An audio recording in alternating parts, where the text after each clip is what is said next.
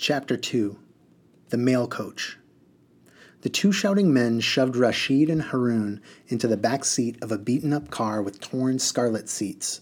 And even though the car's cheap radio is playing movie music at top volume, the shouting men went on shouting about the unreliability of storytellers all the way to the rusting iron gates of the bus depot. Here, Haroun and Rashid were dumped out of the car without ceremony or farewell. Expenses of the journey? Rashid hopefully inquired. But the shouting men shouted, More cash demands! Cheek! Cheek of the chappie! and drove away at high speed, forcing dogs and cows and women with baskets of fruit on their heads to dive out of the way. Loud music and rude words continued to pour out of the car as it zigzagged away into the distance. Rashid didn't even bother to shake his fist. Haroun followed him toward the ticket office, across a dusty courtyard with walls covered in strange warnings. If you try to rush or zoom, you are sure to meet your doom, was one of them. And all the dangerous overtakers end up safe at undertakers, was another. And also, look out, slow down, don't be funny, life is precious, cars cost money. There should be one about not shouting at the passengers in the back seat, Haroun muttered. Rashid went to buy a ticket. There was a wrestling match at the ticket window instead of a queue, because everyone wanted to be first, and as most people were carrying chickens or children or other bulky items, the result was a free for all, out of which feathers and toys and dislodged hats kept flying, and from time to time some dizzy fellow with ripped clothes would burst out of the melee, triumphantly waving a little scrap of paper. His ticket. Rashid, taking a deep breath, dived into the scrum.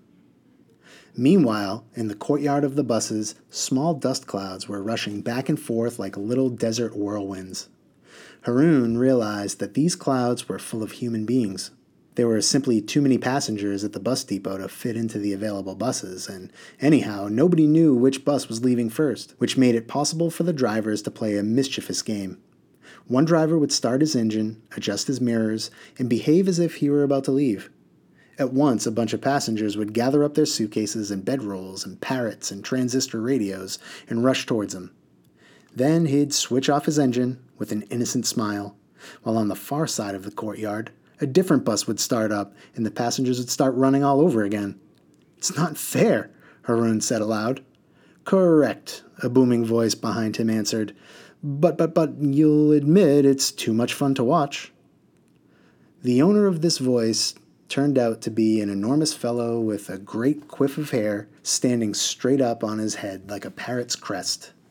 His face, too, was extremely hairy, and the thought popped into Haroun's mind that all this hair was, well, somehow feather like. Ridiculous idea, he told himself. What on earth made me think of a thing like that? It's just plain nonsense, as anyone can see. Just then, two separate dust clouds of scurrying passengers collided in an explosion of umbrellas and milk churns and rope sandals. And Haroun, without meaning to, began to laugh. You're a tip top type, boomed the fellow with the feathery hair. You see the funny side. An accident is truly a sad and cruel thing, but, but, but, crash, wham, spatoosh, how it makes one giggle and hoot. Hare the giant stood and bowed. At your service, he said. My good name is Butt, driver of the number one Super Express mail coach to the Valley of K. Okay, Mr. Doyle, the middle school boy in me is coming out right now because I'm going to be really distracted by you saying but, but, but all the time. Well, try not to be too distracted by it because when we read the background information about Rushdie, I seem to recall that his mother's last name was Butt, so that is a family name, and I think that anytime we see a character whose name is Butt or includes Butt, I'm going to be thinking that that character probably reminds him of someone from his own family. I know it sounds kind of funny, but I know that it's a cheeky name, but let's not get distracted by Butt. Does that make sense? Yeah, I guess so. I'll give it a try. Okay, great. So here's Butt the mail coach driver. Driver of the number one Super Express mail coach to the Valley of K. Haroun thought he should bow too. And my, as you say, good name is Haroun. Then he had an idea and added, If you mean what you say about being at my service, then, in fact, there is something you can do. It was a figure of speech, Mr. Butt replied. But, but, but, I will stand by it. A figure of speech is a shifty thing. It can be twisted or it can be straight. But Butt's a straight man, not a twister. What's your wish, my young mister?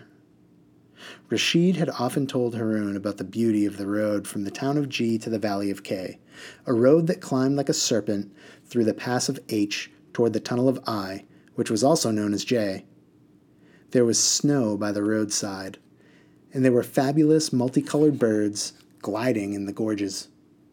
And when the road emerged from the tunnel, Rashid had said, then the traveler saw before him the most spectacular view on earth a vista of the Valley of K, with its golden fields and silver mountains, and with the dull lake at its heart, a view spread out like a magic carpet, waiting for someone to come and take a ride. No man can be sad who looks upon that sight, Rashid had said, but a blind man's blindness must feel twice as wretched then.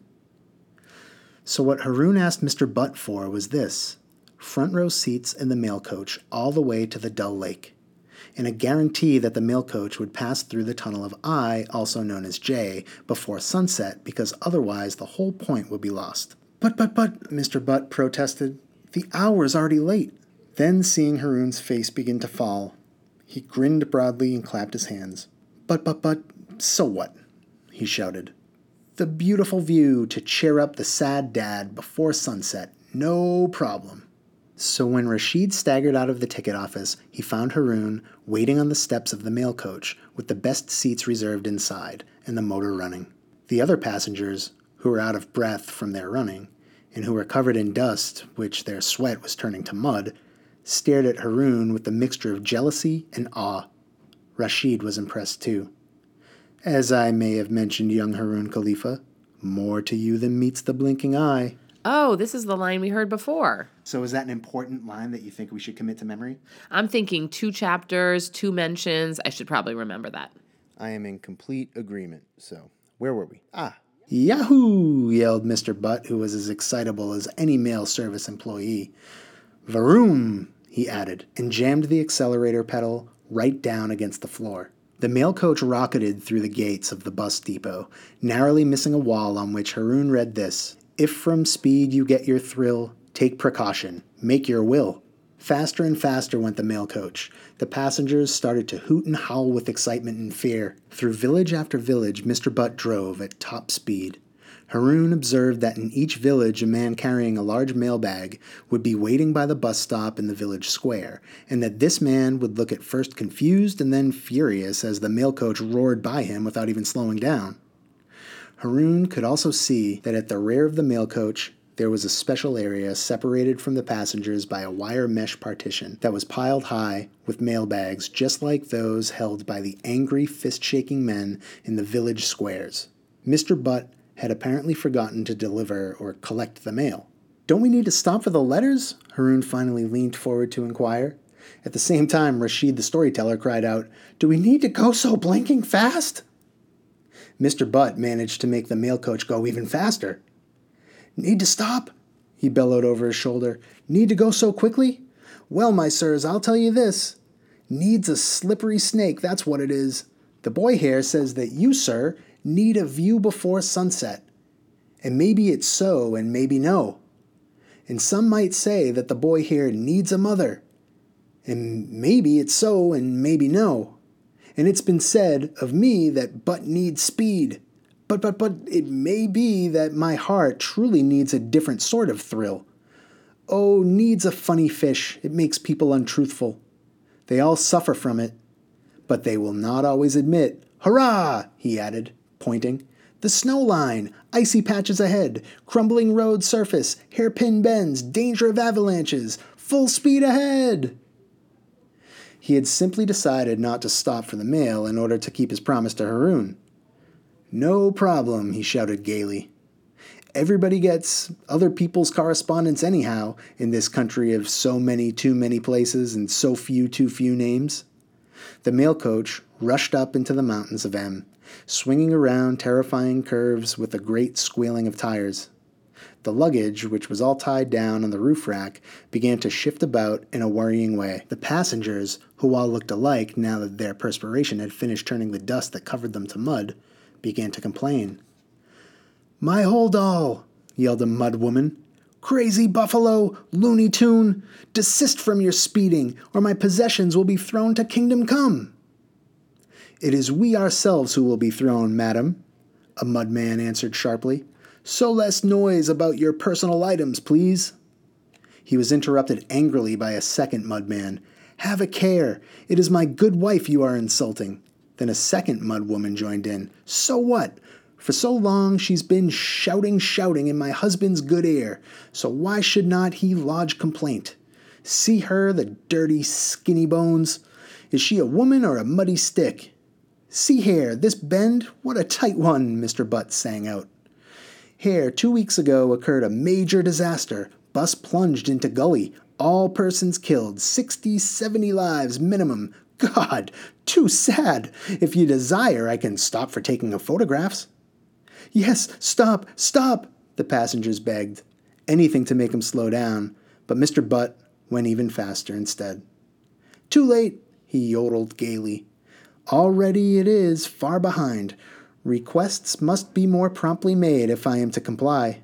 I did it again, Haroun was thinking. If we crash now, if we're smashed to bits or fried like potato chips in a burning wreck, it'll be my fault this time, too.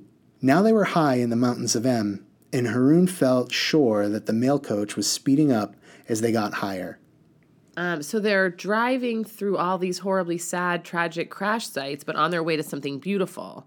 That kind of reminds me of the idea that you can't really celebrate beauty or notice beauty without the absence of beauty also existing at the same time. Yeah, you, is that sort of like a yin and yang? Yeah, that that circle with the black and white dots. That's what it's reminding me of. Right. So the whole idea is that you can't have light without darkness. You can't have good without evil. You can't have beauty without ugliness. And that uh, yin and yang concept, while it is uh, most well known as a, a Chinese philosophical concept, it's also very popular in Hinduism. So with that in mind, let's get back to the reading. They were so high that there were clouds in the gorges below them, and the mountainsides were covered in thick, dirty snow, and the passengers were shivering with cold. The only sound to be heard in the mail coach was the chattering of teeth. Everyone had fallen into a scared and frozen silence, while Mr. Butt was concentrating so hard on his high speed driving that he had even stopped yelling, Yahoo! and pointing out the sites of particularly gruesome accidents. Haroun had the feeling that they were floating on a sea of silence, that a wave of silence was lifting them up, up, up toward the mountain tops. His mouth was dry and his tongue felt stiff and caked. Rashid couldn't make a sound either, not even ark. Any moment now, Haroun was thinking, and he knew that something very similar must be in the mind of each passenger. I'm going to be wiped out like a word on a blackboard, one swoosh of the duster, and I'll be gone for good. Then he saw the cloud. The mail coach was streaking along the side of a narrow ravine. Up ahead, the road swung so sharply to the right that it seemed they must plunge over the edge. Roadside notices warned of the extra danger in words so severe that they no longer rhymed. Drive like hell and you will get there, was one, and also, be dead slow or be dead. Just then, a thick cloud shot through with impossible shifting colors, a cloud from a dream or a nightmare, hopped up from the gorge below them and plopped itself down on the road. They hit it just as they went round the bend, and in the sudden darkness Haroun heard Butt slamming on the brakes as hard as he could. Noise returned. Screams, the skidding of tires.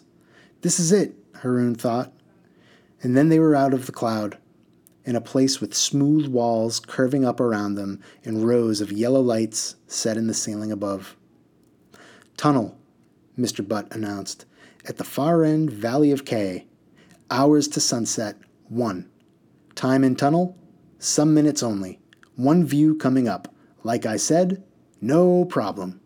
They came out of the tunnel of I, and Mr. Butt stopped the mail coach so that everyone could enjoy the sight of the sun setting over the Valley of K, with its fields of gold, which really grew saffron, and its silver mountains, which were really covered in glistening pure white snow, and its dull lake, which didn't look dull at all. Rashid Khalifa hugged Haroun and said, Thanks for fixing this up, son. But I admit that for some time I thought we were all fixed good and proper. I mean, done for, finito. Khattam-Shud. Katam should. Is that a real word? It is a real Hindustani word. It's another one from the bookmark. So you might want to take note of it because that's going to be a word that we see a lot, and we even might see a character later on whose name is Khattam-Shud. And what about Dal Lake? Is that a real place? Well, in India, there's actually a lake called the Dal Lake, and this lake seems to have some of those traits and qualities. And we talked about how Rushdie is trying to fit references back to Indian culture in this story, and this is really a good example of that. So learn that Hindustani phrase. Katam should. Haroun frowned. What was that story you used to tell? Rashid spoke as if he were remembering an old, old dream. Khattam-Shud, he said slowly, is the arch enemy of all stories, even of language itself. He's the prince of silence and the foe of speech. And because everything ends, because dreams end, stories end, life ends, at the finish of everything, we use his name. It's finished, we tell one another. It's over. Khattam-Shud. The end. This place is already doing you good, Haroun noted. No more arc. Your crazy stories are starting to come back. On the way down into the valley, Mr. Butt drove slowly and with extreme caution. But, but, but, there is no need for speed now that my service has been performed, he explained to the quivering mudmen and mudwomen, who then all glared furiously at Haroun and Rashid. As the light failed, they passed a sign that had originally said, Welcome to K, but somebody had daubed it with crude, irregular letters so that now it said, Welcome to Kashmar. What's Kashmar? Haroun wanted to know. It's the work of some miscreant, shrugged Mr. Butt. Not every person in the valley is happy, as you may find.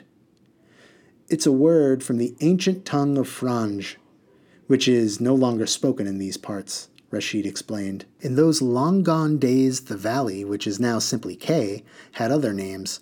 One, if I remember correctly, was Kashmir. Another was this Kashmar. Do those names mean anything? Haroun asked. All names mean something, Rashid replied. Let me think. Yes, that was it. Kashmir can be translated as the place that hides a sea. But Kashmar is a ruder name.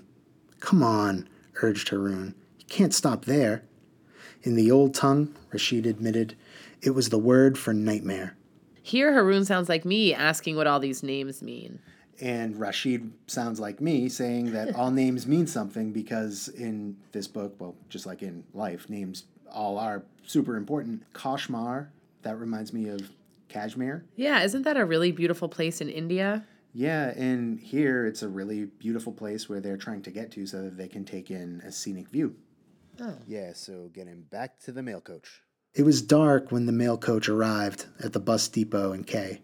Haroun thanked Mr. Butt and said goodbye. But, but, but, I will be here to escort you home, he replied. Best seats will be kept, no question. Come when you're ready. I will be ready. Then we'll go. Varoom, no problem. Haroun had been afraid that more shouting men would be waiting for Rashid here, but K was a remote place, and news of the storyteller's disastrous performance at the town of G had not traveled as fast as Mr. Butt's mail coach. So they were greeted by the boss himself, the top man in the ruling party of the valley, the candidate in the forthcoming elections on whose behalf Rashid had agreed to appear. This boss was a fellow so shiny faced and smooth, dressed in white bush shirt in trousers so starchy clean and neat that the scruffy little mustache straggling over his upper lip seemed to have been borrowed from someone else. It was far too tawdry for a gent as slick as this. The slick gent greeted Rashid with a movie star smile whose insincerity made Haroun feel ill.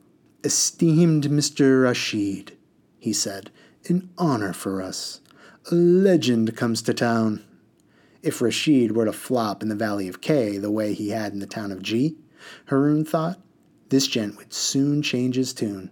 But Rashid looked pleased by the flattery, and anything that cheered him up was worth putting up with for the present. The name, the slick gent said, inclining his head slightly and clicking his heels together, is but two. Okay, so we have another butt, and this time he's snooty? Yeah, we have another butt. This is butt two. And like I said before, I wonder if maybe this character has some sort of characteristics in common with a, a family member of Rushdie's. Okay. So let's spin it back. Yep, zip, zip, zip. The name, the slick gent said, inclining his head slightly and clicking his heels together, is Buttoo, almost the same as the mail coach driver, Haroun exclaimed.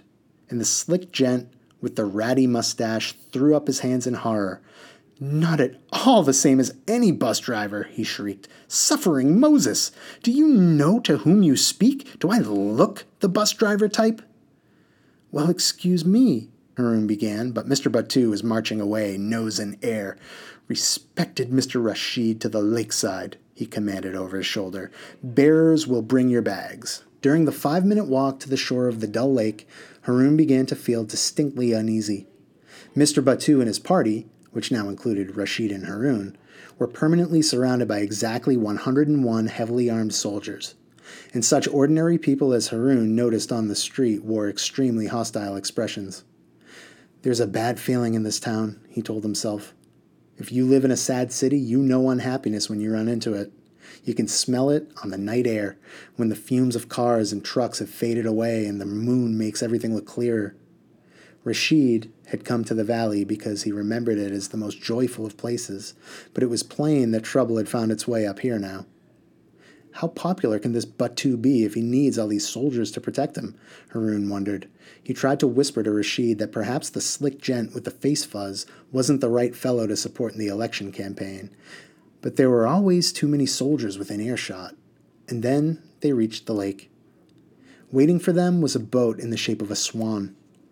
Nothing but the best for distinguished Mr. Rashid, crooned snooty Mr. Buttoo. Tonight you stay in the finest houseboat on the lake as my guest. I trust it will not prove too humble for a grandee as exalted as you.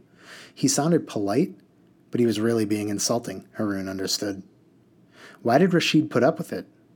Haroun climbed into the swan boat feeling irritated. Oarsmen in army uniform began to row. Haroun looked down into the water of the dull lake. It seemed to be full of strange currents, crisscrossing in intricate patterns.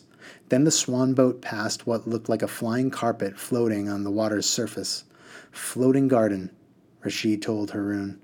You weave lotus roots together to make the carpet, and then you can grow vegetables right here on the lake. His voice had a melancholy ring again, so Haroun murmured, Don't be sad. Sad? Unhappy? Yelped Snooty Buttoo. Surely eminent Mr. Rashid is not dissatisfied with the arrangements. Rashid the storyteller had always been incapable of inventing stories about himself, so he answered truthfully, Sir, not so. This is an affair of the heart. Why did you tell him that? Haroun thought fiercely, but Snooty Buttoo was delighted by the revelation. Not to worry, unique Mr. Rashid, he cried tactlessly. She may have left you, but there are plenty more fish in the sea. Fish? Haroun thought in a rage. Did he say fish? Was his mother a pomfret? Must she now be compared to a glumfish or a shark? Really, Rashid should bop this Buttoo right on his stuck up nose. So, plenty more fish in the sea. That sounds like something my mom would have said to me when I broke up with my high school boyfriend. But they're talking about Haroun's mom here, and he seems to be really angry about it. Yeah, and do you think that that's fair? I mean, it's a pretty common saying, right? I guess, but maybe he's hypersensitive to the loss of his mom.